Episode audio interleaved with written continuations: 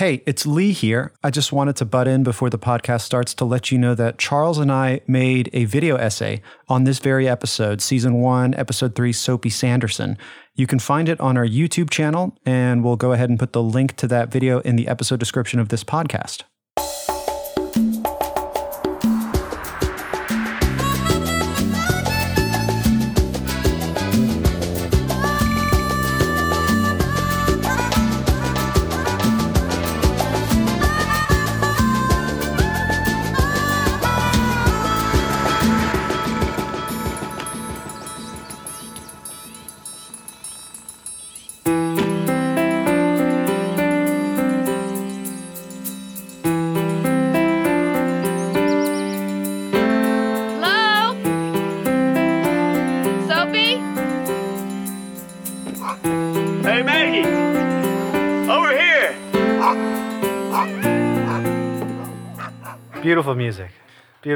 Music, right? Ah, man, I love it.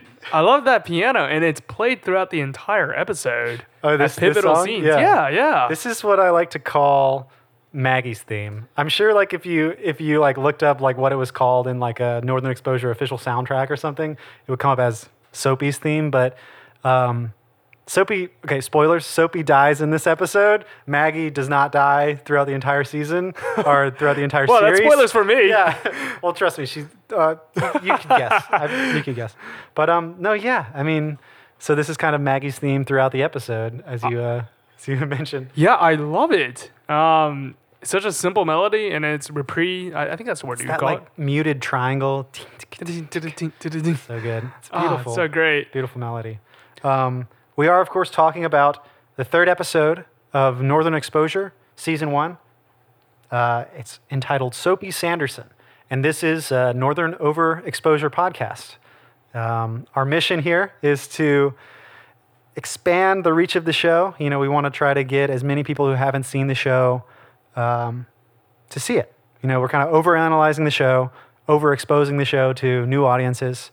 My name's Lee. I'm always joined with my friend Charles here, who's new to the show. Yeah, I'm completely new to the show. Lee has seen the show multiple times, right? Or only once? Let's see, I've probably seen it four times, but I've seen the, wow. I've seen like the first season um, more than that, and the last season I've probably only seen once. Oh, okay. So you've seen it. Okay, that's way more than I thought. So you've seen it multiple times. I've never seen it. So really, I'm looking at it with fresh eyes. Lee's gonna give me guidance. We're gonna try to dig and find some new stuff out of it, and hopefully, we can get some new viewers into this. Yeah, I mean, I just love talking about Northern Exposure, but also kind of my favorite part is trying to get Charles's opinion. Charles is kind of like my go-to with uh, TV uh, series. He has really good recommendations, I find, and I was surprised to learn that he had never seen the show. Well, I mean, I guess I knew this this whole time because when I was growing up in high school, uh, we were friends in high school. I loved the show, and Charles probably saw maybe one episode. I always, I think I've talked about this before, but the only thing I knew about Northern Exposure was the opening credit scene with that moose that walks around. And that was the only thing I knew about the television show. I didn't know the premise behind it or even that it was based in Alaska. I just saw that moose and I just thought, like, I'm probably not that interested in this television show. I'll come back in 10 years. Yeah. Well, we talked about the moose last episode and uh, how it has yet to kind of make an appearance in the Yes. show. In this episode, you see a stuffed moose in the brick. We do. Yeah. As part of the documentary. So perhaps that's what happened to the moose in the, in the I, theme song. I hope not. theme? That's morbid. But we the do. average lifespan of a moose. It's probably can't be that long. No, it's pretty long. Okay. at least, I mean, have you seen a moose? But a moose trained in Hollywood probably has a much a significantly Oh yeah, smaller lifespan. he's he's got his Oh, own sorry. trailer and everything. He's fantastic. He's well off. I think he can probably live for uh, hundreds of years.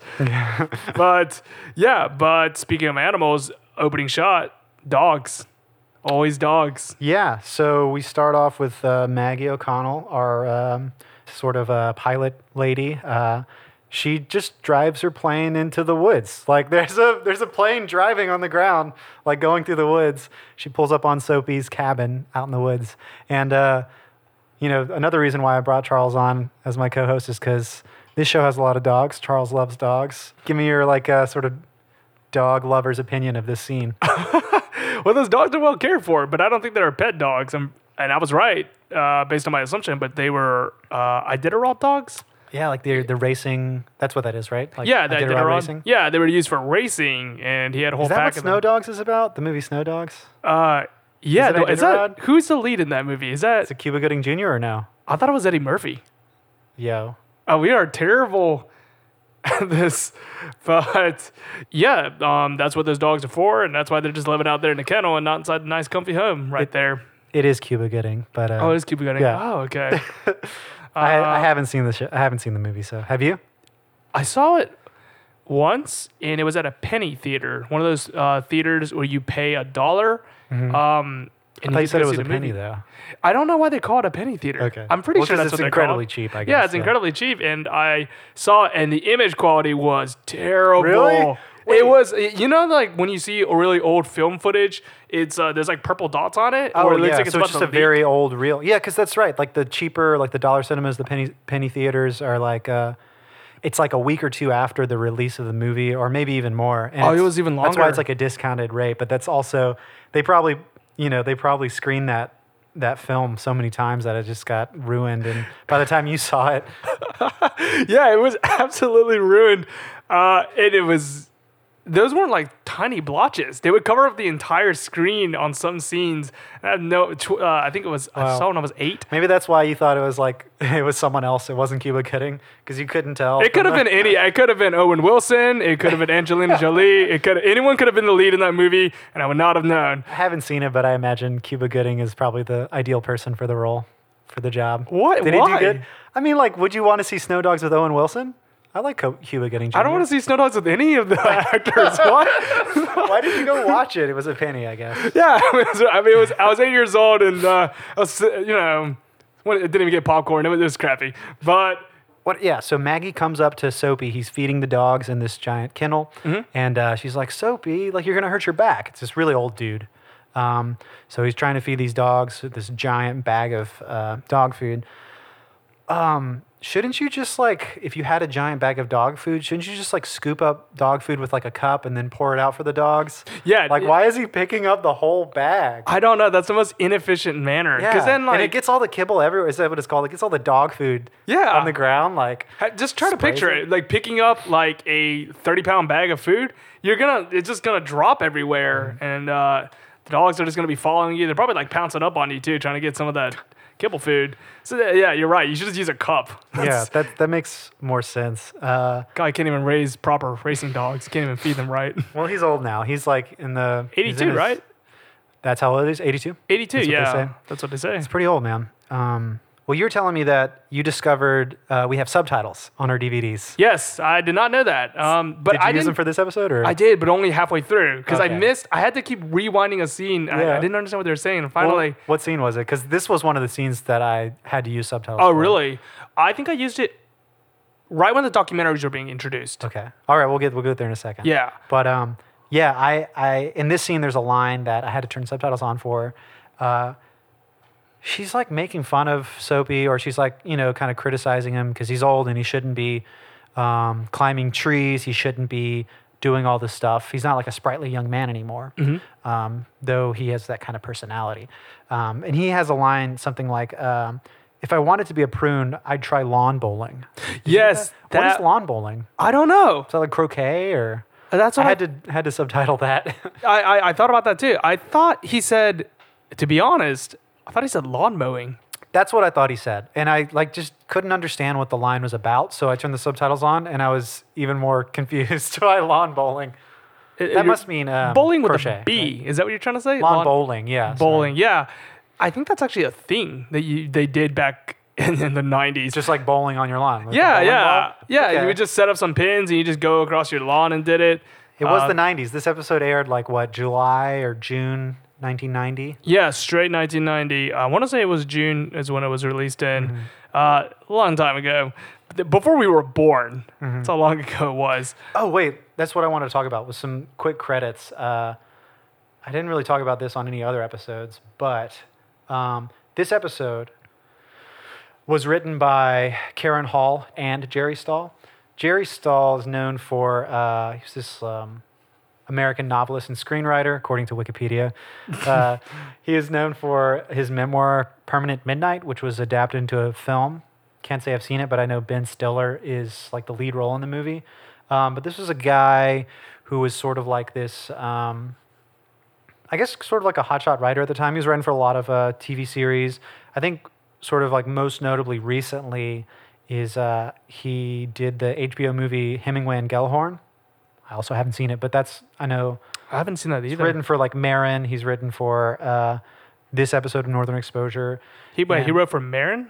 Maron, yeah, Like for Mark Maron's uh, The TV t- show. Yeah, the TV Yeah. show, Mark Maron. Oh my yeah. He did. Apparently, he's done. Uh, let's see, like seven or eight episodes of Maron, wow.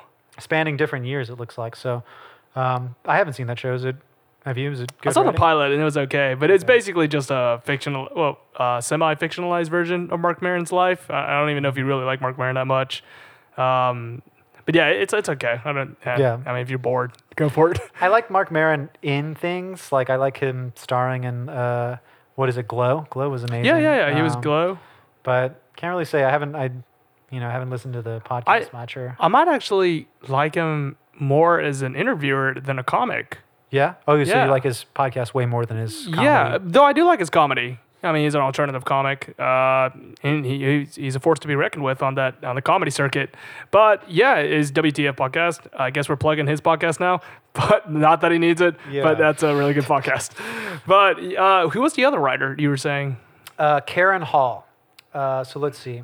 I didn't really have any credits for her. Um, oh, she wrote for MASH actually. Um, Wait, really? That's what that was the other credit. Yeah, because there's actually a couple different. I think the last episode was also written by, um, uh, sorry, the Brains Know How on Native Intelligence. Episode two was written by Stuart Stevens, who wrote for MASH, and also was apparently like part of Mitt Romney's campaign.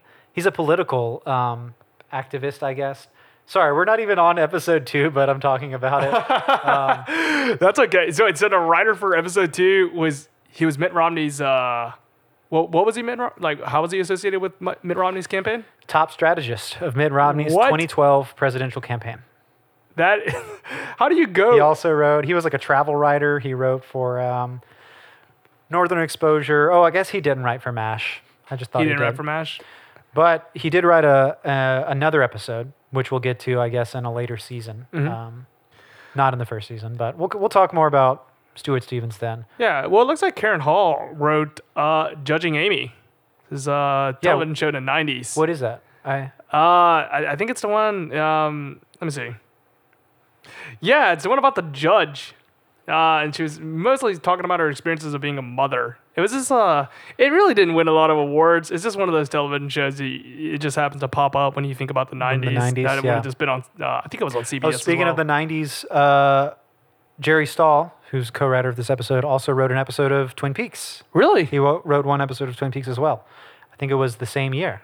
Um, Oh wow. They were just sharing writers all over the television shows of the '90s landscape. yeah, I mean, So Where do we leave off? I like how it cuts. I didn't even realize that he was in drastic medical need. Well, like not drastic, but was just in it- need of medical need. Because the next scene is Maggie uh, talking to Joel, and she apparently arranged for a meeting for an appointment for Soapy, Soapy Sanderson's, Mm-hmm. and they get into a little fight, little argument. yeah, as as as, as does uh, Joel and Maggie. They they're Oh, that's their default mode That's just like their their method of flirting, I guess. just like arguing. Arguing is they're flirting. There's some good flirt arguments in this episode. Kind of like yeah. We'll There it is. Yeah. Um, so, oh, one of the key things that is revealed in this scene. Yes. It's very important. There's 815 people living in this town. Oh my God. Update to the population. I'm pretty sure the first episode had like 200, right? And they've gone to 800 in the third episode. They did some work. like they, everyone in Alaska heard that they got this new like Jew doctor, and uh, that's what Maurice calls him. You know, once I heard that we got a shot at a Jew doctor from New York in Cicely, everyone Tripled the population right there. That is impressive. Yes, that is. So, 815 people, which I have to say is way more than I thought in the town of Cicely. I would have thought 300, just looking at Yeah. the size of the town. I think that's what our estimate might have been. In yeah. So 800 pilot. 300, people, 400. 815 people, and that was the most important thing I got out of that scene, really. Well, okay, so there's a scene. Uh, we're probably jumping out of order, but let's just kind of like brush through this Soapy, because spoiler alert, as we said, Soapy's dead. But before we get there, um, Soapy does see Joel. He's Joel basically tells him what we told you. Soapy's really old, and he needs to stop like running around like he's a kid. And just before Soapy leaves the doctor's office, he asks Joel if he's married, and Joel says no. And then Soapy gets sort of like this mischievous grin, like he's got a plan or something. Yeah, he's got a glint in his eye. Yeah, which is funny because Joel should have just said, uh, "No, I'm not married. I'm engaged." He didn't. Yeah. Mention, he doesn't mention Elaine at all. His He fiancée. always conveniently leaves out Forgets- that yeah. he's uh, gonna be engaged soon to uh, uh, his fiance. Uh, yeah. Yeah. but I like that he was so excited about it because I think I mean, correct me if I'm wrong, but I'm pretty sure he was thinking in his mind he was gonna play matchmaker.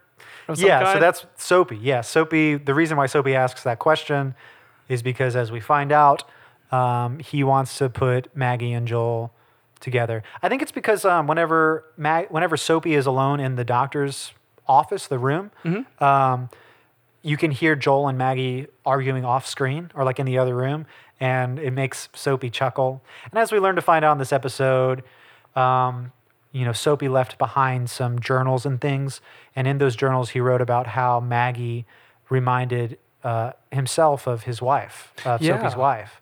Um, and you can tell that Maggie from the first scene, Maggie and Soapy have this very strong connection, and um, yeah, so something about Maggie is reminding Soapy of his love life, and he can see this sort of like fiery argument, flirtation, action going on between Mm-hmm. Maggie and Joel, and he kind of wants to do this matchmaker thing. yeah, he even comments on it. I think he says, uh, "Feisty women are never boring." Yeah. I think is what he says right and there. And then Joel says, "Boring." Let me tell you something. Boring women get a bad rap. yes, like, I love boring women or something, that's such a which good is true. I think boring women get a bad rap. Yeah, I think so uh, too. That's such a yeah. I completely agree with you. I don't know why we like everyone has to be the hero or it has to be uh, in the the, like, manic pixie dream girl. oh yeah, of course. But Uh, I mean, hey, yeah, I can't. I can't.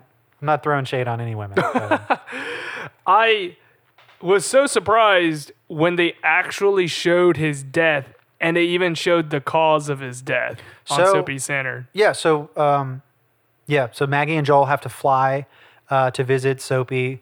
Um, a house call again. I, I assume no. There's a dirty deed that uh, Soapy has for them. Maggie Yes. says Soapy's got a dirty deed and he needs both of us. Ed is the deliverer of the news. I think so. And Yeah. so Joel agrees to do it. When they get there, Soapy is dead. And yeah, the way that the way that it's depicted though is you only see um, Soapy's shoes, right? You only see like at the foot of the bed, Soapy's shoes, and um, in the foreground, Soapy's shoes. In the background, Maggie and Joel kind of like looking at what we can only presume is Soapy's dead body, who we learn um, kind of shot himself with a with a magnum or something. Yeah, it was a magnum. Is that what you're referring to? Like how they show it, or Yeah, I 'Cause They don't show his. They don't show like any blood or. Anything. they don't show any blood, but I was still I was taken aback when I saw that. the I, pistol, or the entire scene. I think the first thing I said was, uh, "Jesus!" They actually showed the suicide, it's pretty morbid. Yeah, it is Yeah. a morbid scene, and they, they comment on it. and then uh, they uh, like. I thought that was already enough. I I thought it was like, "Wow, they really pushed some border uh, the, the the lines on his border." And then Joel picks up the his arm and he says, "Well, I think I found the culprit of the cause." And like hand cannon. yes, I can't believe they showed that. Some ritzy stuff for 1990 CBS. Yeah. Uh, well, Oh, jeez. is this prime time? It's probably prime time. Kids are like going to sleep. It's not. It's not kid. It's not airing at the same time as you know Barney the dinosaur. To be honest, I don't even think they could show a scene like that in today's time. Not. Are you kidding me? I mean HBO. Like Oh, well, I mean, HBO is a special case. Uh-huh. I mean, like on CBS. Oh, well, Think about it. Can you imagine well. being a, a suicide in Big def- Bang Theory? Yeah, no, definitely, yeah, because you know this show, if it were released today, should come out with like a trigger warning uh, for that scene. because, Yeah. you know, any, yeah, anything in today's media. Uh, what was like the last movie that came out that I don't think it had a trigger warning when it uh, when it first came out in theaters, but there's this whole like uh, like they had to start putting trigger warnings on it. Um, really? I think it was uh I haven't seen it, but um A Star is Born. I think it I think at least in some cities, it uh after like the first week of playing, it aired with or sorry, it screened with a trigger warning in the beginning. Because do you know anything about No, no, no, no. well, spoiler alert, there's some suicide in that movie. It should be a spoiler because Well, this I- movie I- is like a not- remake of a remake. yes, so- okay, I knew that. yeah, uh, yeah. So yeah, the yeah in today's climate, um, Yeah, I think actually I think you're right. Yeah, if it wouldn't air without a trigger warning. Yeah. I think for sure like it, it would you could see that on HBO. If this was an HBO Uh, show, I would have not been surprised. I In fact, I would have been wondering, like, where's the suicide scene? They should already we're on episode on, three. It's episode three. But it was on CBS and they showed it and they showed the gun and I, was uh, taken aback. Yeah. Uh, I really like that line that he used to describe that death though, where I think Maggie and Joel, once they get into, I think, no joke, like 10 arguments in this entire Yeah. episode. And one of their arguments, Maggie counters against Joel saying, he was fine till you told him to think about the future. And I like that line a lot. As and he was like, I was. Well, what is what is Joel's response? He says something like, uh, "I was talking about a walker." Yeah, Like, yeah. I was talking about getting a walker, not. Yeah. I I don't think he says this. That would be really too much. But like putting a bullet through my skull. I don't think he says no, that. of course, yeah. They couldn't get away with that, you know. Yeah, but I, I really like that line about uh, thinking about the future, and that's what would cause the death of, of this man right here. Do here. you think I? And so you watched this episode today. It's been Yeah. a couple days since I've watched it, but upon my recollection, it seems like Joel is very flabbergasted by this, but Maggie maybe not so much. I know she has the line, uh, "Soapy lived the way he wanted to live, and he died the way he wanted to die." She seemed to like not be so surprised. Yeah, in that fact, right, or- she's even the one that has to comfort Joel. She says, "Oh, come on, you're a doctor. You've seen dead bodies before." Yeah. And then I think uh, Joel has a great quip back. I just can't remember off the top of my head. Look, Fleischman, Soapy lived the way he wanted to live. He died the way he wanted to die. Oh, and you're not rattled. What's the matter, Fleischman? You're a doctor. Haven't you seen dead bodies before? Yeah, and I'm still rattled. I don't like people committing suicide. All the ethical considerations aside, it's just plain bad for business. One thing that I thought was hilarious, uh, particularly concerning his death, is that they go through the will. Yeah. Which So is- uh, is that the next scene? I yeah, think that's right. the next scene. So they're like in the brick. Holling is reading the will. Mm-hmm. Do you want to talk about this? Yeah, yeah. Go ahead.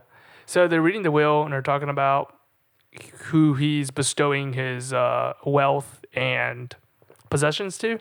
And then he gives away his land and I believe the dogs. Yes, the dogs. Yeah, He his gives away- estate and his like racing, his Iditarod running racing dogs and stuff. Right, to Joel and Maggie. Yeah, And, and not like- once did the townsfolk suspect Joel of murder. Joel murdered and forged the will. He's He like this hotshot doctor. And that is the is most funny. the most sketchy thing ever. Like, how have they not thought about this? It's like, oh, we got this new doctor visited this patient. The patient commits suicide the next day, and then he leaves in his will all of this. How much? How many acres of land? It's so many acres of land. At least worth fifty thousand dollars, Yeah, and his his, estate. Prized dog's worth fifteen hundred dollars. Yeah. and not a single one of them bats an eyelash. You're like, that sounds about right. this happens in this town all the time. Well, I will say, if Joel did forge that, uh, you know, everything leading up to that uh, part of the will is, is pretty spot on for like something that Joel probably wouldn't have um, been able to write if he hadn't been Soapy. So like some of the things that Soapy leaves in his will is uh, so he he leaves a bunch of cash for um, everyone at the brick to have a drink on him. oh yeah, you're So right. that's nice. And then he leaves like a collection of like his old collection of all his country music, his records Mm-hmm. to Chris. So Chris is throughout this episode going to be playing a lot of country music uh, because it is written in Soapy's will that that's the way it has to go. um, I, I thought it was really interesting that Maurice doesn't like country music. I would have thought he would have been the one character that would have enjoyed country music. What does Marie say about country music in this episode? I can't remember, but I think just he, doesn't said, like "Oh no, no, no! I remember." He says that if you play these records in the morning, you're gonna find yourself surrounded Yeah. by all sorts of barrels, Yeah. guns, and I'll be the one leading the pack. Yeah, he's like he hates country music. I mean, I mean, I think we've seen it already, but the only thing Maurice wants to listen to is show tunes. So. That's true. You're right. Yeah, all he wants to listen to is King and I. Um, but so uh, talking about the um, estate and all the stuff that Soapy leaves for Maggie and Joel, uh, that immediately initiates like ignites this argument between Maggie and Joel, and we get that that theme music coming back. Like the triangle comes in. It's great, You know the piano. Oh, it's just like you know, it's a it's a funny. It's kind of a heated argument, but then it's undercut with this very beautiful. God, the score is like getting better in each episode. It know? really is. We talked about this in uh, episode two, where Yeah. we were saying like, "Oh, these are some nice flutes that are going on here." Yeah. Now they got the nice piano just playing throughout it, and I genuinely liked Yeah. it. and I, I think it, it happens. I think three more times throughout the episode. It at hap- yeah, it'll happen in other episodes too. Like I said, this is kind of Maggie. Oh, it's coming back? It's coming back. It's gonna come back. Great. It's one of my favorite uh, compositions of the show. So Um, yeah, we get introduced to the land uh, that they're being inherited, and that's Yeah. going to be pretty much the main plot. Uh, well, the main uh, friction Yeah. Mm-hmm. between the characters is what to do with this land. And I thought it was really interesting that the people that approach Joel to buy the land, they are uh, Native American. They're Native American. Chief. Ronkonkoma. yes, that's his name. Yeah. Who I wanted to say actually, well, just a little little bit of background. Um, Maggie and Joel have all of Soapy's land now. Joel doesn't want to be a part of it. He's like, whatever, you can just take it, Maggie. Name a petting zoo after me. You know, like she wants to open up a nature preserve. He's like, fine, like I don't care. Um, like a day after that, um, Joel is met in his office by um, Chief Ronkonkoma, his attorney, and maybe another his accountant? his accountant, and yeah, and it's just like a bunch of uh, Native Americans coming in, and they want to buy the land from Joel, as you're saying. And uh, one thing I really liked about the costuming in this uh, scene, Chief Ronkonkoma is wearing a T-shirt that says "Do the Right Thing." It's actually uh, the logo for the movie "Do the Right Thing," the Spike Lee movie. I did not catch that reference at all. You don't really, you can't see all the lettering because he's wearing like a jacket over Yeah. the T-shirt, but you can clearly, if you've seen the cover of "Do the Right Thing," you can tell that's the um, that's the title graphic. Does of- that relate to the movie? well, um, well, tell me about what you think of this scene, and I'll and I'll tell you because you were just you were just bringing it up. Yeah. Yeah, What are yeah. You, what are your thoughts on this sequence? I thought it was really interesting because it's these Native Americans that want to buy the land, but not for the reason that you would have thought. It's not because they want to take back their land because they think it rightfully belongs to them or they Yeah, want to donate it to the tribe. They want to use it for a tax shelter. Yes. They want to drill it and they know that there's no oil or methane to be found there, so it will be ruined and it will be a lost a um, lost income to them and to be able to write Which it they off. can write off. Yeah. Yeah, as a tax shelter, which is the last thing you would have expected them to do.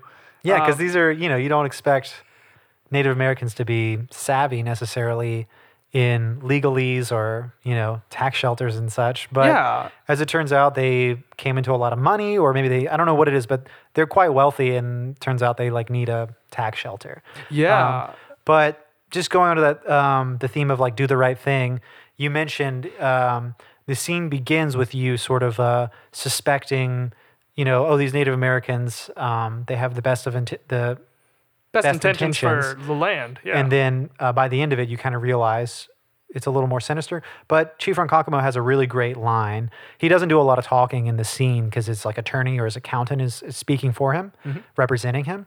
And then Chief Ronkonkoma steps up and he says, Dr. Fleischman, may I ask you, who would know better how to govern this land? You and this partner? Or the people who have lived and died here for thousands of years? It's, um, it's a question of justice, don't you think?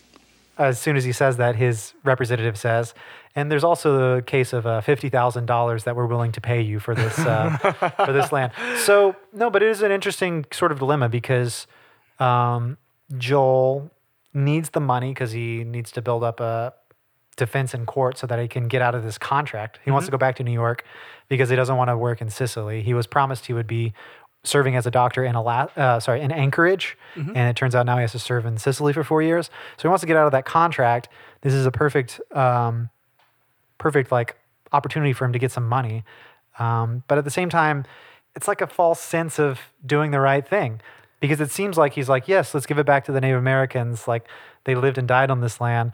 But the truth of the matter is, it's sort of like a shady practice. And as much as um, Maggie's nature preserve sounds kind of like lofty and idealistic and silly, at least it's not kind of cruel and like cheating the system, you know? Yeah. So Joel's balancing. Yeah. Well, I mean, I don't know. Yeah. What do you think about that sort of? I ba- actually think that that was the pivotal scene in the entire episode because I think it's speaking to the theme of it, which I think later on in the episode Joel even says it, but uh, righting a greater wrong. I Okay. think that that's the theme to uh, to this episode, and the reason I think that is because a lot of these characters are driven by selfish self interest. They think that they know that this thing they're doing short term is hurtful, but they think it's going to pay off in the long term.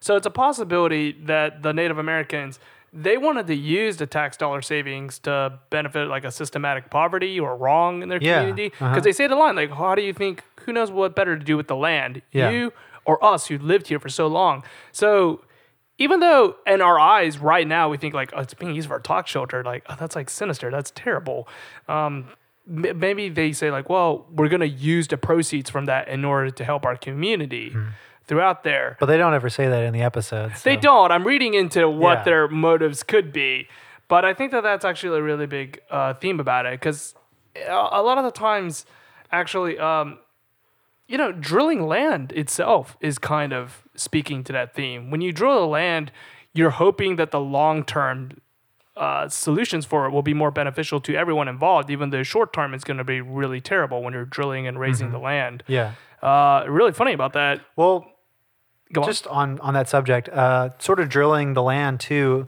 In some cases, is a lot of um, job opportunity, and it's sort of like a thriving time whenever there's a lot of drilling. So like some of these like, you know, some of these like barren oil fields, you know, they're just like empty now. But at the time when there was sort of like an oil boom, Mm-hmm. there's just like, you know, there's so much demand for housing and for like restaurants and like, you know, infrastructure because a lot of people are moving in to like work these jobs. yeah, yeah. it- But at the end of, you know, whenever they're done drilling, it just sort of becomes a ghost town. Right, It's like you- the definition of a ghost town. Exactly, and it leaves them in shambles. And we see it happen in all sorts of time. But what's particularly special about this one is that they're in Alaska, which is particularly has their own problem with drilling. Today. uh, Is that what you're saying? Uh, th- since the 1950s, I want to say Okay. they've always Throughout had it. history. Yeah, they've had the uh, Arctic National Wildlife Refugee, uh, ANWR, which is what everyone calls it, which Ah. lots of people want to drill there because they think there's going to be a lot of oil to be found there, but they know that there's going to be giant repercussions for the caribou that live there. I think they're called the porcupine caribou. Oh, wow. Yeah, so it would actually change the wildlife forever if they drilled there for some small amount of oil. And I actually just found this out. I, I looked this up. I was looking more into ANWR. It was actually illegal to drill there for a number of decades, uh, 1,022 acres of land. Uh-huh. But the 2017 Tax Cut Act actually made it legal to drill Oh, I wonder now. why. Great. Yeah, I know. But I thought I was I did not catch that when the, uh, that tax bill was getting passed. I was like, oh, I didn't even know they slid that provision into They there. got it, man. Ronkonkoma, like, you know, big Trump, big Trump supporter. I guess. so yeah, um, what I'm trying to say here is that I, I think that a, a lot of this episode has a lot of that theme going on where you can't really tell if the short term is going to help for the long term. And so like Joel wants to use the money that he's getting here and he know he knows that it's wrong to use this money to get out of here, but he shouldn't have been here in the first place. yeah. So he's trying So to he's right trying a greater right wrong. wrong, yeah. Yeah. So to him, this is just justice. He's, he's getting to it in a wrong, like what are the uh, what's that called? Ends justify the means. Yeah. Yeah. He's just trying to do that. I like that reading. If it comes up again in this episode, like point it out to me. Yeah, I, I didn't uh wasn't I guess I didn't think of it that that uh deeply, but that's that's a good reading, I think. Oh, thanks. Um, but yeah, but yeah. So the the whole plot with Joel and Maggie is Joel is trying to. So Joel and Maggie are sharing this land, sort of half and half, and Joel wants to sell his portion to the tribe, to Chief Ronkonkoma, but he doesn't know how to tell Maggie that. So he's sort of like, um, you know, hiding the truth in like, you know, like I found this great opportunity for us to give the land back. Mm-hmm. And Maggie sort of like sees this new side of Joel, as she says, but it's really sort of like a he's Joel's kind of lying to her. He's not really telling her the full truth.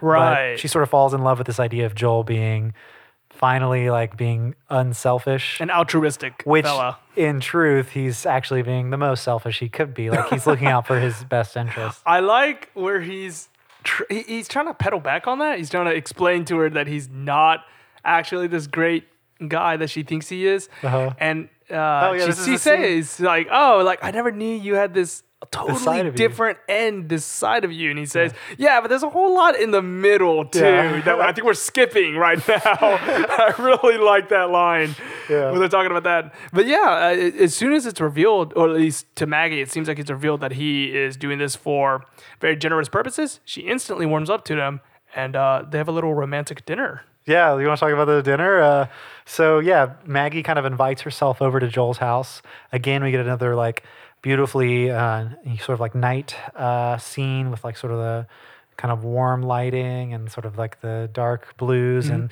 I think they even light a fire. Like there's sort of like the fireplace. Yeah. Like beautiful, um, just beautiful colors. And they open this um very ancient bottle of wine, like a 19, I wrote it down, 1975 uh, Lafite Rothschild, which uh, at the time of airing or a time of shooting this episode, Joel says is worth $200. I wonder how much. Well, that's the thing about wine, right? Like, doesn't wine like peak? So that might be like a worthless bottle of wine today. Wait, is that really how wine works? Yeah, there's like a there's an optimal time to drink it. Like you can uh, store wine and like you know really old wine is supposed to be really good, but at a certain point like it peaks and like it just um, starts to, I guess you know because wine isn't wine won't last forever. Like wine will spoil. That yeah, I, I just never thought about that. Yeah, I guess you're right. Like there's actually a proper period in which you're supposed to be drinking this wine, which at this point would be 15 years since it was a 1975 uh, port. Okay, Chateau Lafite Rothschild. I'm kind of like going online. Ooh, okay, 1975. Chateau Lafite Rothschild. It's a good year. That's what Joel says. Uh, average price $718. Oh wow, that's an expensive bottle of wine. Oh, and they as got of that the day of as of our recording. right, and that wine was given to them in the will. Oh right, so this is like yes, Soapy I guess collected a lot of. He's like, a sommelier. Uh, was he a sommelier? I don't know. I, we're just assuming at this point. I mean, he he's He was a professor. He was revealed to have like two to, two or three degrees. Like in this episode, what is like someone named Soapy has two doctorates? It's like what? I love a that doctorate line. in mythology and theology. Yeah, so I, it, it wouldn't be out of the realm of possibility to know that he was a master sommelier. Yeah, he's definitely a sommel- sommelier. Sommelier, is that even? Oh man, I'm I don't know. terrible. Yeah, me too. but anyway, they have this this gorgeous scene where they uh, uh, Maggie and Joel. Maggie admits to like coming on to Joel because they get a little drunk. Yeah. and it's clear that there's a lot of electricity in the air, but um, Joel has that guilt. Like he knows that Maggie is seeing sort of like a false version of himself because he's lying to Maggie about the land. And he's trying to express that to her and somehow it gets lost in the um, in the converse like in the crossfire like she doesn't really Maggie interprets it as uh, Joel being um, being like put off by Maggie coming on to him. Yeah. She's like, "Oh, I'm sorry. Like, did I? I came on to you too hard. I'm sorry." yeah, across the And then- boundaries. Yeah, I crossed. I crossed the line there, and then Joel realizes that she was coming on to him. He's like, "Wait, wait, were you about to? Were we about to kiss just then?" so it's a comedy of errors, sort of like Yeah, uh, miscommunication right there where they're not realizing they're not within the same plane of reasoning. But yeah, they're they are always drinking together. They are drinking buddies. And then, like in the first episode, right? They he were gets a little drunk, and he compliments her. Uh, yeah. compliments her lips. Mhm. It seems like the only time that they really start to let loose is whenever they're drinking. They need some sort of inhibition. I Some mean, sort that's, of uh, that's how it works, right? Isn't that like the? I mean, yeah, I guess. so yeah, uh, they go through there, and then she gives him a sweet peck on the cheek. oh yeah, then- get a little, get a little. Is there? Does Maggie's theme does not play in this? I don't. I do not believe it plays. Maggie's theme has a little too much energy. Like this It is a always very plays in argument scenes, actually, because Yeah. I, I remember it plays in a future argument scene Yeah. whenever she finds out that he's, a, you well, know, so he's I, lying. I think this scene is has a very suave, like mellow tone, Mm-hmm. and the argument scenes are very charged and like kinetic. But the Maggie's theme does does a good job of sort of like Tempering it down. Tempering it, like kind of giving it a nice, like uh, a, nice little happy emotion, like a happy vibe, Mm-hmm. like a fun, loving vibe. Even though it's like, so we get to laugh at them yelling at each other. It's not Uh, so, so much, it's trying to play it down yeah, to a it's like, comedic it's level. making it, it's making it more flirtatious, more. um What's the word I'm looking for? Yeah, so they get through there, and uh, then we're introduced to some new characters. Oh yeah. So well, I mean, we we've been jumping around, but one of our, I guess the B plot. I don't know how many plots we have in this episode, but uh, Ed is with a bunch of film students, right? Is that what you're? Yeah, yeah. So So those Ed's just hanging- documentaries. Ed's hanging out with some documentary film students. So it's this um, female sort of like director producer type, and uh, this Asian uh, cameraman. Yes. Um, and they're just so surprised uh, when they exit the they come out of Ed's truck. Maybe he's like he's driving them around, and uh, the producer director lady. Um, she's like pointing at the ground. She's like, "Wow, this is great. This is great dirt. What kind of dirt is this, Ed?" And Ed's like laughing. He's like, "Is that a trick question?"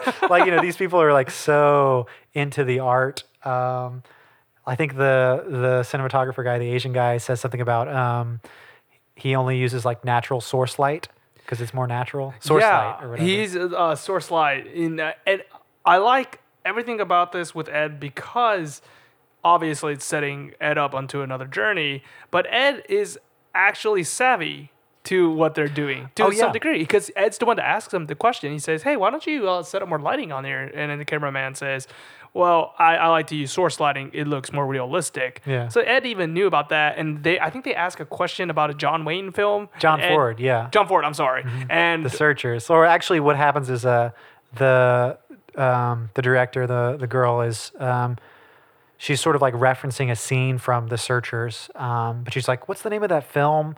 And um, Ed knows it just like off the description. He's like, "John Ford, Searchers." and she's impressed too. Yeah, and they're they're like, "Okay, cool. This kid can hang He's around." not like a hick. Yeah. And So I- I imagine like I don't know how this happened, but I imagine so these two kids from film school um, are in town because they're doing a documentary about Soapy Sanderson.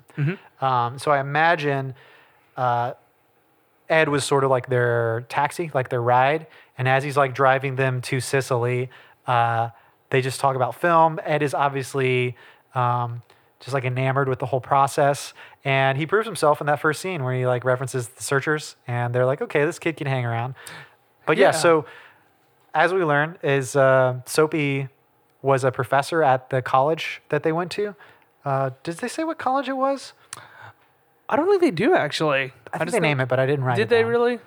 Um, but yeah, Soapy, as we said already, he has a doctorate in mythology and theology, Yes. and uh, he was just like a very, just a very smart, wise dude, and and had a strong effect at least on the college, maybe on a lot of students. Like I don't know if they took any classes with Soapy, but he just must have been like a notable figure. Yeah, an influential figure, and he's obviously an influential figure on the town because these documentary people are going around asking people questions about Soapy and telling them how Soapy influenced their lives to some degree, and all of them have various answers to them. But they always, everyone knew him, so Soapy must have been a big figure in the town.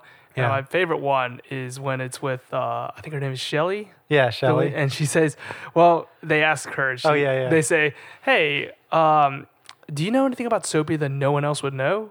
And she goes, well, I shouldn't be saying this because he can't defend himself. He's passed away. But um, Soapy didn't believe in artificial sweeteners. And I love that. It's just like a long pause. It's like. it's pretty funny. Uh, and then, they go around and they start uh, interviewing other people. They start interviewing um, Horace. Um, Who's that? Maurice? no, Holling. Holling. I Yeah. always I always think it's Horace for some Holling reason. Vincoeur. Holling. Yeah, they interview Holling, and then Maurice butts in in the middle of that uh, interview. Yeah, he like kind of cuts him off. Yeah, and what's But- great. Well, Ed is manning the camera. Yes, that's what I was gonna say. Yeah. Ed is manning the camera now. Yeah, They've now upgraded him. um, but yeah, so no, yeah, as Maurice is sort of like talking on and about, he's kind of, I think he's like sort of like uh, trying to debase like the students with their like idealistic uh, mindset, and like as Maurice goes on this whole sort of a tirade about it, the camera, we're in the camera's point of view. It starts on Maurice, and then it starts to kind of like slowly get distracted with like some of the set dressings, And it goes like, to the moose. it goes to the moose. It's like zooming in, uh, and Maurice is like, "Wait, are you even pointing this camera at me?" And it's like, "Oh, sorry. Can you- can you say that all over again?" It's like Your whole rant that you just did. Ed right is like just not interested with whatever Maurice says. um, and yeah, he's he's got an eye for detail, I guess. And Yeah. is a little bit of a filmmaker himself. yeah, he hopes to be. What was that term he says? The uh, Bergman of the North. Yeah, Yes. he we had a Bergman reference in the last episode. Yeah, I know. Too. He must really like him. The So- Bergman of the North. So it's really important that the documentary people are here because they're able to re- relay new information to the townsfolk. From they're like an outsider coming in, Uh-huh. so they reveal new things, and kind of like what Joel was. But with theirs is much, they have like a purpose behind theirs. But what's really important with them is that they reveal that uh, Soapy actually thought of Maggie as being very similar to his wife. Yeah, so that was the we were talking about like the journal entries. Yes. Um, and what's actually um yeah, they they they kind of bring it up in a scene. Are they interviewing they're interviewing Maggie, right? Yeah, they're because interviewing Maggie. so a lot a lot of this episode as you said is they're interviewing different uh towns, Townsfolk. townsfolk and getting their um, their thoughts and opinions on Soapy. And all of these um, interviews we actually get in the lens of the camera. It's like a black and white, sort of like video style um, Mm-hmm. footage. And we're seeing like straight through the lens of the camera. So uh, they're interviewing Maggie, and we see that that sort of coverage. And they reveal that, you know, Maggie thought of you, or sorry, Soapy thought, thought of you like he- you reminded him of his wife. And, um, but with the stipulation that oh, yeah. she was Maggie is more defensive than his wife, but his wife took more chances on men In love, yeah. In love, yeah, He said like you don't take as many chances or something in love. yeah. Um, and this obviously um, has a strong effect on Maggie. Um, I think like directly after this scene, or, or very shortly after this, Maggie is walking uh, in this big wide shot, like in sort of like an empty field. It's the it's Soapy's land. She's walking with Holling. Yes. they're walking like side by side and just kind of talking. And Maggie is sort of talking about. Um, I think she's kind of talking about Joel. Like it might have been right after uh, they had that sort of romantic evening with the wine and the uh, fireplace. Um, and Holling uh, doesn't really pick up on it. He thinks she's talking about the land. yeah. Um, but I had to rewatch that scene because she's kind of explicitly talking about Joel and like, should I be in love with this guy? Um, um, so we discovered, we recently discovered that there are deleted scenes and like bloopers on the DVDs that we've been watching. Um, I don't know if you've watched any for, I think it's in, I think it was episode two. There's a scene with Maggie and Holling alone. It's like they're sitting at the brick and Maggie's talking to Holling about something. I did not watch and that. then- yeah, they're talking alone, and then Joel comes in, and that's like in the actual episode is it's the conversation between Maggie and Joel. Mm-hmm. But before that, like Maggie is talking with Holling. I think they're talking about like uh, Holling used to um, do a lot of hunting, but he doesn't hunt anymore. Mm-hmm. But uh, I, the reason I bring it up is because again, we're in a scene where it's just Maggie and Holling, um, and it's almost sort of like a father-daughter analog. I know you're talking so about he's like, a father of two children. yeah, well, I know you're talking about. There's like a lot of father figures in this show for you, right? yeah. So I think- Maurice and uh, Holling. yeah, Holling is definitely sort of like a father figure for Maggie, and um, yeah, I, I like the scene. Um, it's very heart to heart, kind of what uh, Beale mentioned, like our guest in the last episode. Mm-hmm. He mentioned how it's just like a lot of townsfolk kind of talking about their feelings with each other. They're just And expressing themselves all the time. that's what this scene is. And it ends with uh, Maggie finding some uh, land surveyors who are like um, surveying the land because they want to build a road. And she's like, "What are you talking about? This is my land." And she, this is when she figures out She's that Joel, unraveling the lie. the tr- yeah, the lie that Joel's told her. Um, And then she goes into that great confrontation with them whenever because they're it actually comes in the middle Yeah. of so Joel is being interviewed. Yes, Joel's, being, being interviewed, by the documentary crew. and he's having to read a very poignant I, want to say it was a speech. Yeah, so I think it is attributed to Marcus Welby. That's what I have written down. I just mm-hmm. have the words Marcus Welby written down. Is that? I, I haven't. I did, You watched this today. I, I watched it a couple days I want to ago. say it was that, but I remember it was very poignant because it's saying, "How can you actually own the land?" Hey, I just have a quick punch in correction. I was wrong when I attributed the quote to Marcus Welby. Marcus Welby is the name of a fictional doctor from the ABC TV series Marcus Welby, MD. Um, Joel makes a reference to the character in this episode. Uh, I'll play that clip at the end of the podcast if you're interested. The quote that Joel is asked to read in this scene that we're talking about, um, well, I'll let Joel explain it to you. Apparently, this is a, a quote from, from Chief Seattle dated 1852. Go? Yeah. Okay. Um, the, the president in Washington send, sends word that he wishes to buy our land. But how can you buy or sell the sky? the land. The earth does not belong to man, man belongs to the earth. All things are connected like the blood that unites us all. Man did not weave the web of life, he is merely a strand of it. Whatever he does to the web, he does to himself. Your destiny is a mystery to us. What will happen when the buffalo are all slaughtered? Maggie just burst in, and, the camera. finished- yeah, the camera. Go ahead. The camera naturally uh, is Ed in charge of the camera? I think he is. I don't or- think he is. No, No, he's not. not. Because he's, He's like, did you get that? That was amazing. Yeah, Because she busts in. The cameraman naturally knows, like, oh, something new just popped up. I got to capture this on film. Yeah. Don't cut, don't cut, go straight. And he captures all of that. And Which also is another crazy thing about that is like Maggie, when she busts into the door, she finishes the quote right where Yes, Joel. she knows like, how it. does she know what he's saying? because she's a boss, she just knows. because the episode like intercuts between Joel reading this uh, excerpt and Maggie like storming towards his office. Like it's just a shot of Maggie like running, and then it's like Joel is reading this monologue from this excerpt. But she like busts in and picks up exactly where he left off Midstream. Yeah, finishes the quote for him. Um, God, can you be yeah. even more badass than that? this is okay. This is one of the best like Maggie Joel. Like we're starting to get into the heat of it. Like the yelling is amazing in this episode. Just them yelling at each other. This scene, um, ah, it's amazing. Just kind of like the insults that they throw at each other, the like raw emotion, and like Maggie is like really hurt about this, Mm-hmm. and Joel knows like. He's just read this excerpt. He's been, deal- been dealing with this guilt. Like he knows he did And that wrong. excerpt's not helping him at all. Yeah, but he's like trying to figure out a way to like. Uh, he's trying to like. Um, He's trying to internalize his feelings. Yeah. Make sure that he's actually in the right and not in the wrong. How can I look at this in a better way?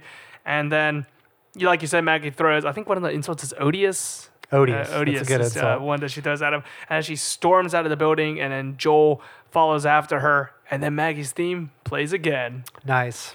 Just once again. Well, again, I can't remember what happened. So like they storm out.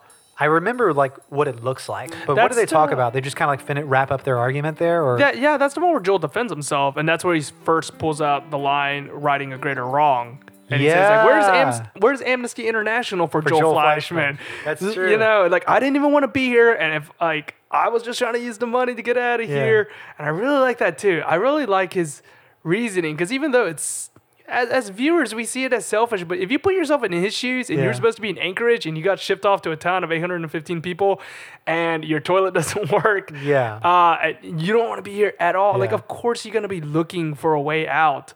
No, I, I don't. I, I really don't blame him, man. Yeah. So, I don't, well, I don't know if Maggie has this rebuttal, but um, there's a scene with Chris and Joel. Uh, they're in the K Bear studio, and um, again, like I said, Chris is playing all this great like country music. I think he's there's one song. Uh, yeah, it's this scene. Uh, he's like finishing. Chris is finishing his broadcast, and he says, "All right, so we're gonna listen to this next song. It's called "Take an Old Cold Tater and Wait." um, wait, there's another. There's some other good. I just want to like run off like a list of like some. Yes, of the, please. Hold on, I wrote down some of my favorite. Uh, let's see, titles for um, country music. Chris and Maurice are talking to each other. They're looking over. Maurice is looking over the uh, records. This is when you're talking about how Maurice hates country music. Yes. He says. Um, Chris says, You got to love country music. It's so raw with energy and passion, which I think is true. You know, like a lot of country music is like crooning and like crying, and like, Mm-hmm. you know, country music is characterized a lot of times by like, I lost my girlfriend, I lost my dog, I It's- lost my truck. You know, it's kind of like mournful. it's yeah, it's it's often mischaracterized as being about like these simpletons and about their stupid problems. But it's Uh, kind of a universal sorrow, like a pang of the heart. It is. Yeah, I don't know why it gets such a bad uh, rep. I think it was uh I want to say it was Bo Burnham who made that joke. He was saying like, "Oh, so like when Bruce Springsteen sings about like a turnpike, we all think that's art, Yeah. but on country music, we all think they're like hicks. Like Yeah. that doesn't make any Wow. sense." That's So pretty- yeah, uh, But yeah, some of these titles for the songs uh, Ferlin Husky, Why Should I Put Up With You? She's Acting Single, I'm Drinking Double. I'm the only hell my mama ever raised. Those are some of the titles, the, the selections they make. But anyway, yeah, so getting back to Chris and Joel, um, Chris has like a really good um, insight into what we're talking about, like sort of like be where you are now. Well, you know, the way I see it, if you're here for four more years or four more weeks, you're here right now. You know, and I think when you're somewhere, you ought to be there because it's not about how long you stay in a place. It's about what you do while you're there. And when you go, is that place any better for your having been there? Am I answering your question? Um, no, not really. but yeah, so yeah, it's it's a nice it's a nice little bit of philosophy from from Chris. This is like as we said, Chris isn't really in the first episode. You were only kind of introduced to him in the second episode. How do you like Chris in the third episode? I like him a lot, man. I think he's a good character because he's he's neither one of his two father figures. He is he's not going to go in either one of the directions. He uh so What do you mean? Wait, what do you mean by that? so when we talked about this before, where Yeah. we said he's actually more similar to uh, Uncle Anko. Is Oh, yeah, Anku, name? yeah. Anku. He's uh, really similar to them, even though I believe they have never met. Those two Yeah. characters, they're very similar in those philosophies, and he's able to dole out advice that is just plain good advice. Like in my opinion, like it's it's quantity over uh, quality, quality, quality over Quality, quantity. yeah. uh, giving out theirs, and he's just another figure that can guide Joel. Sort of like an out of the box. yeah, and out of the box, Mm. and also he's less involved. Like he has less stake. I feel in providing advice Yeah. to them. He's just like Um, a cool laid back character. yeah, Just really just cool doing his thing. Um, so I like his character a lot. So far, I mean, to be honest, I like. I don't think there's a character so far that I, I've disliked Uh, so far Northern Exposure. I think the person at this stage, like the the least developed characters, um, and I will say like uh, this show as it grows, like every character sort of takes on a life of their own. They get like they get so much um, development, character development, and it's a very character driven show. Like literally every character has so much story behind them. Um, but I will say at this point, episode three, I think like the least developed character right now is probably Ruth Ann, the person who owns the corner store. yes. There's like not a lot of scenes. Like there are a couple scenes in her store. She doesn't really have a lot of lines. Well, the only thing we know about her is that she doesn't know what, What is that thing? bagels are, Yeah, bagels. She doesn't know what a bagel um, is. She has some recommendations with uh, plumbing, I guess. Like she told Yeah, but, But, um, I would say her and I don't remember her name. Shelly. Shelly? No, no, no, not Shelly. Oh, Though was- she is, she, she is actually not the developed. You are Yeah, right that's what I was gonna say. Shelly was the Shelly is not the developed, but there's also the the nurse aide. Oh, for uh, Joel. Marilyn. Yeah. Marilyn. She is also Marilyn's, Marilyn's not really in a lot of this episode, is she? I don't think she has a lot to do in this episode. She doesn't, but I, w- I just wanted to say she's not yet Yeah, developed that's- very that's well. true. I think the only she is indirectly in this episode because whenever Joel is getting that proposition for the land, and Yeah. the uh, chief and the accountant and the attorney walk in, he closes the door. If you notice, he actually says like, "Hang on one second, and he Yeah. goes over and he closes the door. Obviously, he doesn't, Because he want, doesn't Marilyn. want Marilyn to hear him. Yeah, so she's indirectly in this episode, Huh. but not really in here. So Um, oh, but before we leave Chris and, and country music, Uh-huh. uh, there's just like one of my favorite quotes of this show uh, is Chris um, sort of like giving his uh, analysis of country music. Soapy once told me that the thing he loved most about country music was its sense of myth. There's heroes and villains, good and bad, right and wrong.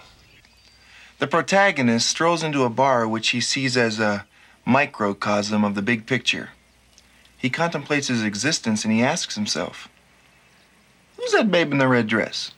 Yeah, so it's yeah, it's just a very colorful way of describing country music. Kind of like how you were saying, like a lot of times country music is viewed as sort of like this base, uh, unintelligent sort of hick thing, but Chris gives it this wonderful framing uh, Yeah. through Soapy's eyes. He mentions uh, its sense of myth. And if we remember, Soapy is a doc- has a doctorate in mythology, so no wonder he loves country music because it has so much mythology. It has this sense of myth, as Soapy says. Yeah, definitely. Um, uh, I, I did think that I was like, I had to rewatch that scene um, three or four times though in order to get.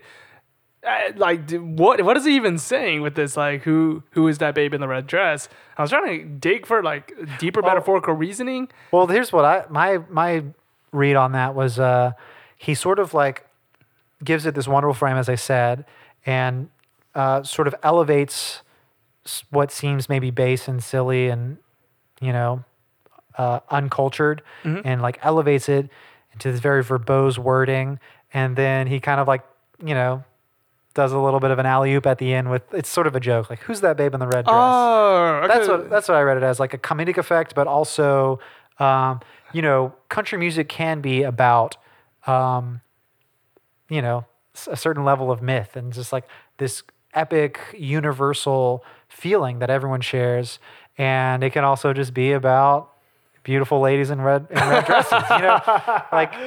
Which I think is good. You gotta, you know, you have to kind of balance. you gotta it, have a balance know? between the two. Yeah, because you know you don't always want to listen to, you know, the whole myth stuff. Sometimes you want to listen to like the pop. You You're know? gonna happy medium right there. exactly. So we're getting up to the ending scene where Maggie's chopping wood. Yes, She's, the uh, climax. Uh, I would say Yeah. this is. Um, well, this is great. Can I? Yeah, can I just talk about my Yes. one of the, one of Yeah. my favorite uh, sort of like examples of sort of like storyboarding of this episode, like the blocking of the characters, the Mm-hmm. choice of shots. Um, when Joel approaches Maggie, this is the scene where they got to come to terms. The episode's about to end, so we got to wrap up this. Got to wrap up this plot line. Uh, Joel approaches Maggie. She's outside chopping wood, um, and it's this beautiful sort of. Um, they're very far away in the shot. Um, you can tell that Maggie's like at one end and Joel's at the other. And she's like holding this axe, um, and he wants to talk to her, and she's like, um, you know, what do you have to say to me? He's like, could you put the axe down first, please? Like, he's very intimidated by. And then he says something that I actually, even though it's one, it's definitely a throwaway line. Yeah. I actually gave it a lot of thought and how you probably wouldn't say this in real life. But when she puts the axe down, Yeah. Joel says, How about we meet halfway? Yeah. Because there, there's quite some distance between them. Yeah. And then she, they actually do it. They Metaphorically and like physically, they are far away, and then it's like we need to meet halfway. Right, In right. our like we have to compromise. Right, Exactly. Because we're at odds with each other. Which, I, I like for television writing a lot because it gives a lot of meaning in that one line. But I was thinking about that in real life. Would you even say that? You just if you said that to another person, be, they would just say like, uh, "No, I'll just I'll just walk a few more steps to you." What are you talking? What like what? No, I don't know. I mean, I can think of instances. You think so? But I, but I yeah, no, there it, definitely is a lot of subtext. Subtext. that line, subtext behind it. Yeah, great. exactly. Which I really liked. And they meet halfway and they start hashing it Yeah. out. Yeah. So oh, I would just want. To yeah, I just want to say like. As we said, as I as we were establishing it, it's uh, sort of like this shot where they're very far apart. Mm-hmm. Um, Maggie's pretty small in the frame. Uh, they do meet halfway. It's like this continuous shot, and they kind of walk into um, like a medium style coverage, medium shot. Um, yeah, so Joel tells Maggie that he's decided not to sell the land to the tribe. And then Maggie sort of crosses frame, which indicates like a shift, uh, not only in like the visual, because like now uh, they're facing new directions. So Joel is like looking at Maggie, Maggie's looking at him, she crosses him, and their eye lines sort of invert. Like they're oh wait, are you serious? yeah, and that that's typically like uh, it's just a common thing that happens. You'll notice if you start watching blocking in scenes and in movies and TV, um, you know, you may have a lot of stuff happening in one scene in one location, um, but whenever there's like a shift in sort of like a shift in the scene, usually like a character will move, or usually like uh, the camera will move so that It's to indicate that their positions are changing. well, the their positions changing physically indicates a shift in sort of like the the the topic of the scene. You know? So Joel tells her that he's not going to sell the land. Maggie crosses. There's sort of this textual um, change in the scene as well as a visual change. Joel sits down, and Maggie's kind of standing. Um, and yeah, what what else do they talk about in this scene?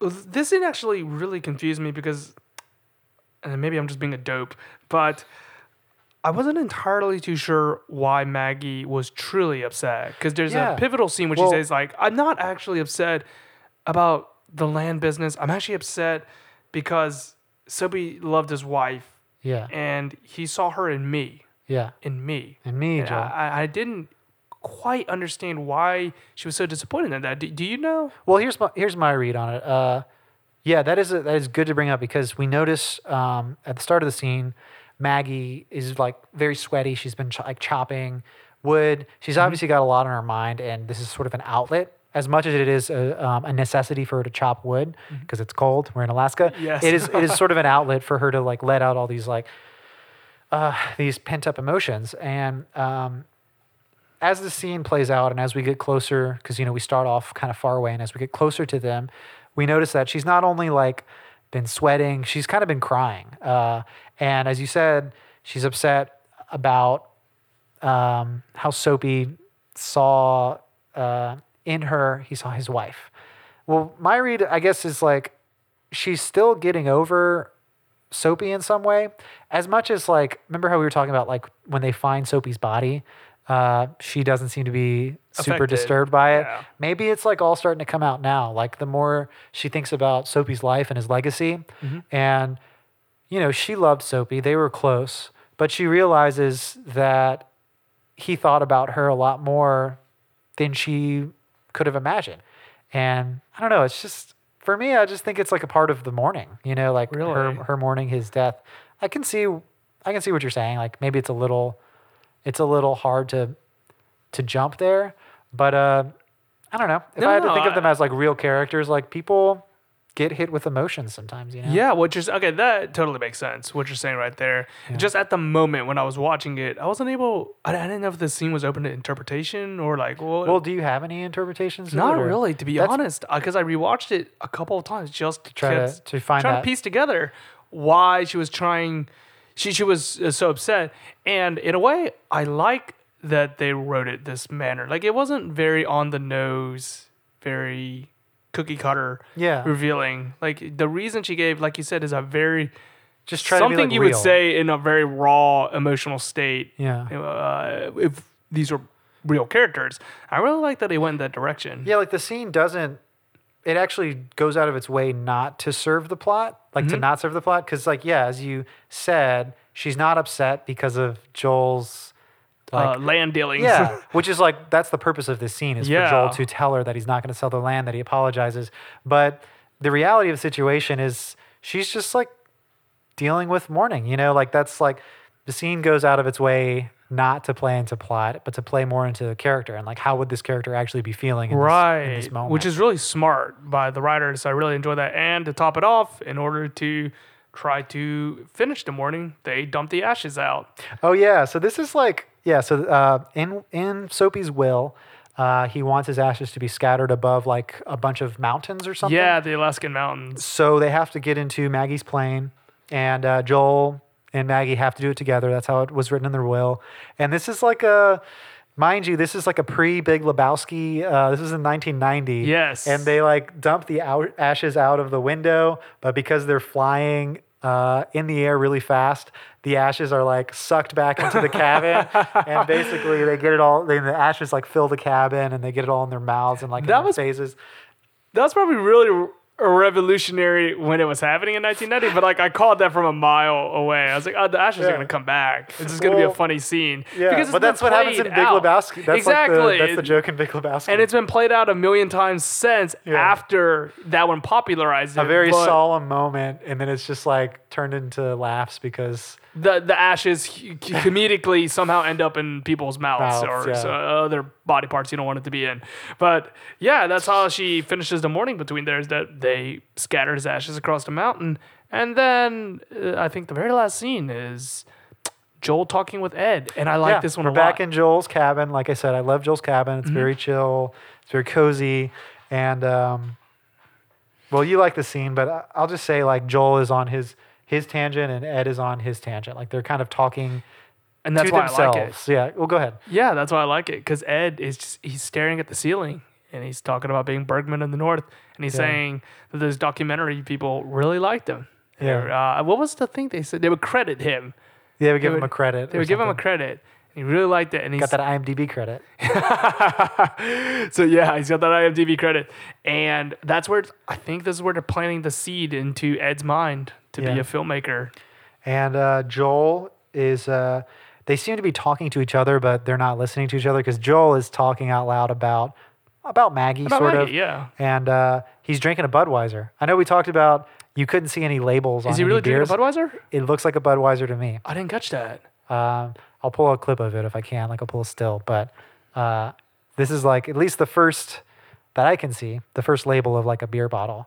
Um, but I am interested. Like if when we watch the next episode and more, if you see any labels, because I imagine some of these beers are, they may not be, you know, they. manufactured anymore, Yeah. or they could be like Alaskan uh, native. That's what I want to know. Is like, what do they? What do the people actually drink in Alaska? The show was shot in Washington, so there might be some Washington beers up there. Maybe that's why they're hiding the labels. Oh, that's a good reason. because it's like we don't want to clue in the audience that we're not. It's not Alaska. filmed in Alaska. Yeah. Like, like that would actually blow people's Yeah. like immersions. Like I can't believe it wasn't filmed on location. It was filmed in Vancouver. What? Yeah. Hey, But- Van- yeah, Vancouver would have made sense, but Well, they filmed every- X Files was shot in Vancouver. I Was it believe. really? Mhm. A lot of it, at least like the first like four seasons or something. I think if there's like a trivia question they ask you where like something was filmed, Vancouver. Yeah, if you put Vancouver down, you have like one out of three chance of getting it Vancouver, right. New York, LA. Is that what you're saying? Uh, mo- no, just mostly just Vancouver Oh, for some reason. I don't know why. I think it's maybe like tax credits or something like that, or it just has enough variety in land. But uh, but I think you're right on uh, California in the very least. California is a popular film location from what I understand. Yeah. But yeah, that's how the episode ends. It's just Um, him talking about how the next time he's going to open up a bottle of red wine, he's going to be thinking about this woman who got angry for kissing him on the cheek. Yeah. Um, he mentioned something about neurology. Uh, Oh, I like that it's like line. neurology. Those guys are lunatics. Yeah. that? Uh, He also says like the only chief I'll be dealing with is the chief of neurology or Yeah. the chief of uh, op- uh, ophthalmometry. Uh, ophthalmology. obstetrics or I can never pronounce them. Obstetrics or Obstetrics? ophthalmology? Is there even a chief of obstet obstetric? I can't. I don't know. We know. have to edit that out. Uh, but I like, yeah, I like that he's like making fun of neurology because there's so many different fields of medicine. Uh, I have a couple friends who are med students right now, and um, I mean these are definitely like generalizations, but I'm guess there are like there are cliques of like different. You know, there's like the there's the different schools of medicine, and each each school has its Yeah. own sort of like stereotype. From what I Would you say? understand, the surgeons are the jocks. Like the rock stars, like the jocks. Yeah, they're like the jocks. They're very they have a god complex. They think they can do everything. I know it sounds like I'm ripping off of Scrubs, but apparently it's real. Like from what I can tell from the, my uh, the various friends that we have in medical school, Yeah. they all say the same thing. They're like, yeah, like uh, Do they? What do they say about neurology? Because that's what I, I was trying to think about that. Because Joel views them as lunatics. That's I'll a really, ask, We'll have to ask him. That's a really good question, right there. Uh, but yeah, I do like that joke that he uses. He's like, "Ah, it's like the only chief I'll be doing with is chief of neurology. I won't be doing with any other, like not like an actual Indian chief or anything like that." Yeah, Chief Ron Concamo. How do you say his name? Ron Concamo. I Ron- think it's I think it's Ron Concoma. I because I you know we we have subtitles now, so I looked up subtitles. That's it's true. spelled Ron Concoma, but I always hear it as Ron Concamo. Sounds like an Indian chief's name. Yeah, it's a good gonna- name. I like it. Rolls off the tongue. Um, but yeah, so we're in the third episode, Charles, and you haven't given up yet. What do you? What are your thoughts? Like, um, seriously, what are your what are your, what's your least favorite part of this episode? Like, My least favorite part of this episode. Um, I think that I think this is very typical of '90s shows. So I don't think this is actually an insult to Northern Exposure as a whole. But there might be some lines that are actually really important, but they treat it like a throwaway line. Like an actor will turn around and he'll say a line. And he'll go back. He'll, he'll turn back around. And as an audience member, we're I guess we're just spoiled now. Like we're expected for important lines to be like, pointed out to us. to yeah. point it out to us, but like sometimes I think it happened a lot with Soapy actually. Soapy would say something actually very important to the plot line, Uh-huh. and he said it in, as an aside, and I had to have actually paid attention in order to catch it. But I guess we had like you know Americans had a better attention span uh, in the '90s. No, I think Yeah. it's true though. I mean, no, it the definitely show is. definitely, like you mentioned, it feels a little slower than some of like the cho- the um, quicker, quippier dialogue of uh, shows today, and and of some of the like the more faster moving shows of the late '90s.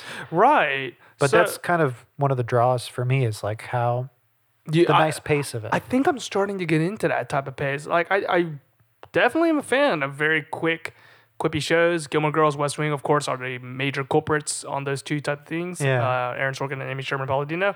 But this one is kind of an opposite direction. Obviously, there's a lot of depth bet- uh, behind their words. But Yeah. they're not saying that uh, them at a million miles for an hour. There isn't a lot of pop, pop culture references. Yeah. And I'm starting to really get into it. I kind of uh, like. get- I think we- I've talked about this before, like reveling in the silence. Yeah, reveling in that kind of slow. You get a moment to think about what you're what you're watching. Yeah, those They- are. I'm sorry, I'll cut you off. What'd you No, say? they, there are moments uh, when we get some of that quippy, snappy back and We forth. do. Like we get that with the Joel and the Maggie sort of like arguing. It's pretty. It's good. You know, it's like you can tell that whoever's writing is just trying to like punch out as many words as they can, like fill a block of text. But it is, yeah, it is a lot of speech really quickly. Um, but for the most part, yeah. I mean, it's like you said, it gives you that Yeah. moment, of, that moment of uh, introspection. Right. So I'm trying to get used to that. So I can't say that that's the reason why I dislike the show. I think that's just the nature of how uh, 1990s television shows were being written, or just how this television show is being written. And I, I'm trying to think of other things I didn't like. Uh, to be honest, I really like this episode. I like Yeah. it more, possibly more than episode two. Like it more than Oh, the wow, yeah. pilot. I'll say that. Yeah, yeah, yeah. I think uh, two and three are definitely.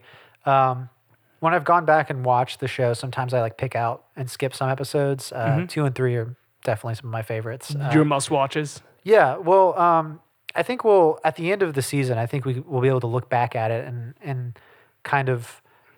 I think the show evolves a lot in the first season. Like when we jump into the season two, it, it has its own. It has everything figured out. I think season two is great. Season twos of television shows are traditionally oh, good. they- yeah, oh, they're so good. Every uh, single one. yeah. Um, but um, yeah. So we'll we'll kind of look back at it after um, after the end of the season. But I will check in with you at the end of every episode, just kind of like, Please. yeah, because I, I want to know, like seriously, if there's I'm waiting for the episode in Like which I what? get to tell you it's complete garbage. but yeah, please come back at the end of every episode and uh, ask me on that. Yeah. Well, uh, another thing that we've been starting to do is, uh, as I said, we've we're trying to expand the reach of the show. So I've got another one of my friends who has never seen the show before, hasn't seen episode one or two or anything else. He's only watched episode three. His name's Matthew.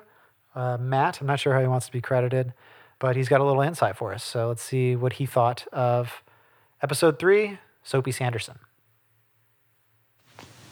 Okay, Matthew Martinez here. This, this is the deal about Northern Exposure. Never seen it before. Watched episode three for the first time, and uh, the second I heard that theme song saw that giant moose, I was sold. So I realized immediately I'd I'd watch it uh, again.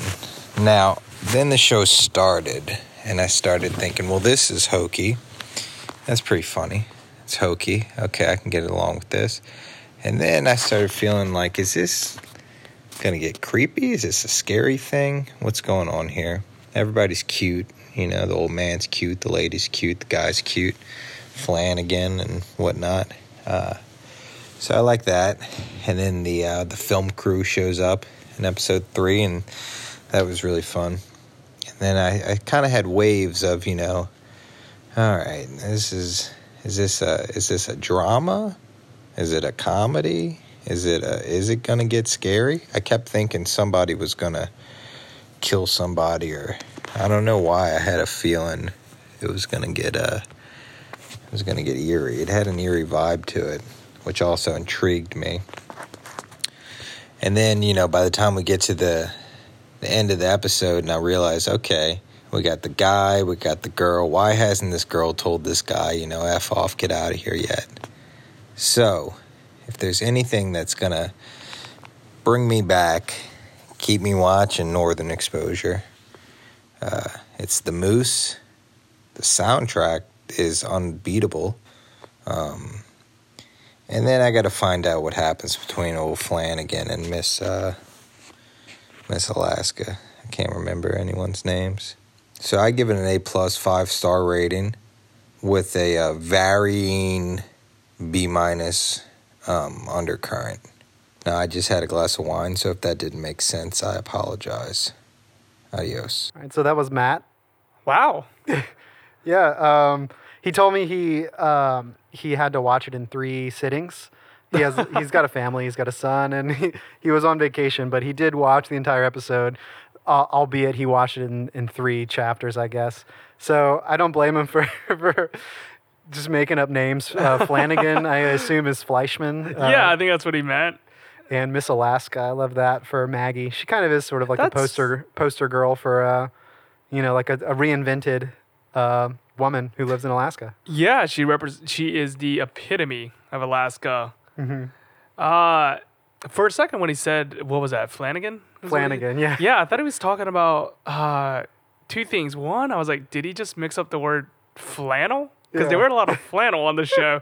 And number two, is it like Flanders from like The Simpsons? Ned Flanders. Ned that- Flanders. Yeah. I was like, is he is he talking about him?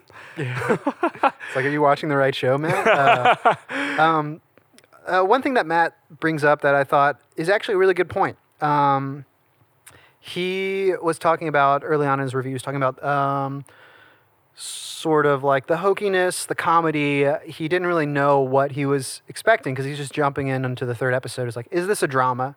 Is this a comedy? And let me ask that to you, Charles. You've seen three episodes so far. What is this a comedy? Is this a drama?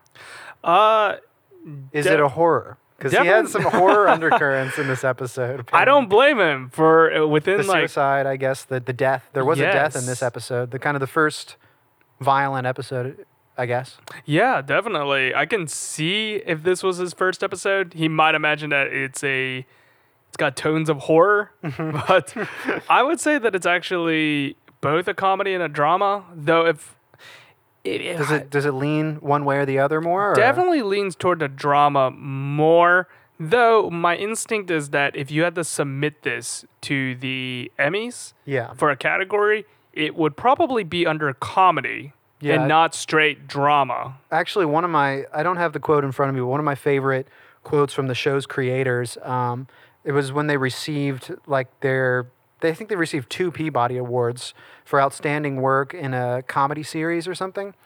Uh, and when they received the award, they were like extremely grateful, but they were also like, uh, we consider this more of a, a drama than a comedy. It's it's a, it's an honor to win this, um, but we always thought it was a drama when we were writing it. Well, the Peabody is for serious issues. I thought. I think I guess so. Yeah. Do you know anything about the Peabody Awards? Um, I know it's given to journalists most Okay, often yeah. for the Peabodys, um, but I, it can be given to writers often. Yeah. Um, I think the I think the show definitely has a mindset for drama. Having said that, uh, you know, rewatching it again this time, uh, it's it can get hokey. It can get very comedic. You know, it's a it's a funny. I love that word. It definitely plays for hokey. Yeah. yeah, it's a good. That's that's a good term, uh, Matt. Kind of like intro. We haven't been describing the show necessarily, but as hokey, but definitely fits sometimes. You know, It really does. Or maybe that's just how 1990s shows are. All of them are just really hokey. we kind of see them as hokey now. Like in the '90s, do you think they would have been hokey? No, no, I really don't think so. I think in the 90s today. they would have just thought like that's just a regular television show. Mm-hmm. Um, yeah, uh, lots of people always bring up that moose. Yeah, we still haven't seen the moose. No. So uh, I mean, we've seen a we've seen a, a taxidermied moose in the brick. When are we gonna get the moose? I mean, Matt says he'll come back. He's he's waiting on the moose. He's waiting on the. Uh, I guess he was also gripped by Fleischman and Maggie's kind of dynamic, which you know is the sort of the key central, the central sort of plot of a lot of episodes is Joel Fleischman, Maggie O'Connell. yeah, the will they, won't they Yeah, thing. Um, classic class. ah, classic gosh. love subplot or primary plot, I guess. I think that was the, yeah, it's the A plot. I, I would Of this I would- episode, yeah. I would designate that as the A plot. If anything, the Soapy Sanderson was the mechanism that just brought them. Trying to bring Uh, them together. Yeah, He saw the- that romance. His suicide brought them together. Wait, that's a terrible thing to say. Uh, Um, well, yeah. I mean, I, I like Matt's commentary. I think I, I, he's like one of the first people to come to mind, just because it's.